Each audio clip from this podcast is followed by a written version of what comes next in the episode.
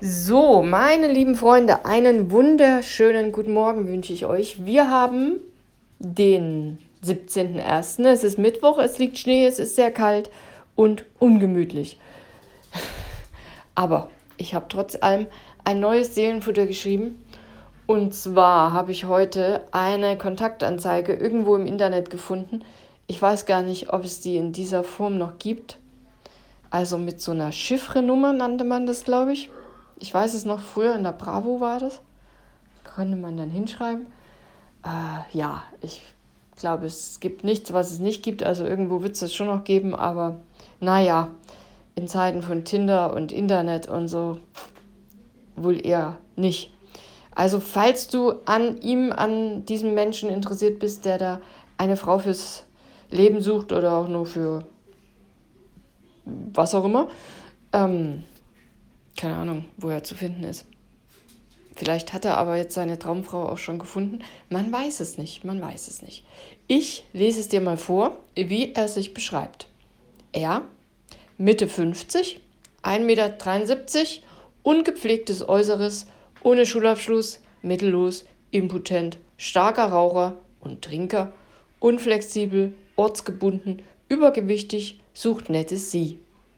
Ja, fand ich auf jeden Fall äh, außergewöhnlich.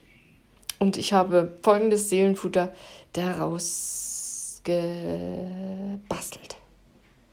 Nun ja, dass er seine Schwächen versteckt, kann man ihm schon mal nicht vorwerfen. Aber ob er auf diese Weise eine Partnerin findet, ich wünsche sie ihm. Vielleicht hat er sie ja mittlerweile auch schon gefunden. Fakt ist, wir alle haben sie. Die Dinge, die wir richtig gut können und die, bei denen wir Nachholbedarf haben. Wir Menschen sind wie Eisberge. Was wir nach außen zeigen, die Spitzen, sind unsere Stärken. Das, was leicht sichtbar ist und bewundert wird. Aber unter der Oberfläche verbirgt sich so viel mehr. Die Unsicherheiten, die Fehler, die Dinge, die wir vielleicht nicht so gut können. Das sind die Teile des Eisbergs, die oft im Verborgenen bleiben. Warum fällt es uns so schwer, unsere Schwächen zuzugeben. Vielleicht aus Angst vor Verurteilung oder dem Gefühl, nicht perfekt zu sein? Aber das ist ein Trugschluss. Niemand von uns ist perfekt. Und das ist auch gut so. Denn gerade in unseren Schwächen zeigt sich, dass wir aufeinander angewiesen sind und dass wir einander ergänzen können. Ein bekanntes Sprichwort sagt, gemeinsam sind wir stark. Ich glaube, das gilt nicht nur für unsere Stärken, sondern auch für unsere Schwächen. Wenn wir unsere Schwächen zugeben und teilen, schaffen wir Raum für Verständnis und Mitgefühl. Wir ermutigen andere, sich genauso zu zeigen, wie sie wirklich sind, mit Ecken und Kanten. Im 2. Korinther Kapitel 12, Vers 10 steht folgendes. Denn wenn ich schwach bin, dann bin ich stark. Hm. Das klingt im ersten Moment paradox aber es erinnert uns daran, dass gerade in unseren Schwächen oft die Chance liegt, zu wachsen und uns weiterzuentwickeln. Lasst uns also mutig sein und den Blick unter die Oberfläche wagen, nicht nur bei anderen, sondern auch bei uns selbst. Wenn wir uns trauen, unsere Schwächen anzunehmen, können wir gemeinsam wachsen und authentische, unterstützende Freundschaften und Beziehungen entwickeln.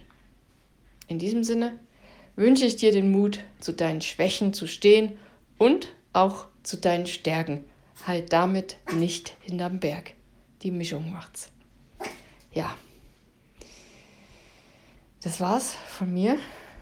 Steh zu deinen Schwächen. Die haben wir alle. Ich glaube, man, also mir geht es so, wenn jemand nur so alles erzählt, was er alles gut kann und so, dann das finde ich so uninteressant. So, ja, so langweilig, so glatt gebügelt. Von daher, ich mag es, wenn man Schwächen zeigt und da sagt, hey, ich kann das nicht oder ich habe da ein Problem mit. Dann ist es so. Dann weiß man, woran man ist und dann kann man da weiterarbeiten. So, liebe Leute, Mittwoch. Auf geht's in den Tag. Ich wünsche dir einen schönen Tag, einen erfolgreichen Tag, einen guten Tag und denk dran, Schwächen sind in Ordnung, Fehler sind auch in Ordnung und kann ja noch besser werden. Also, bis morgen. Mach's gut.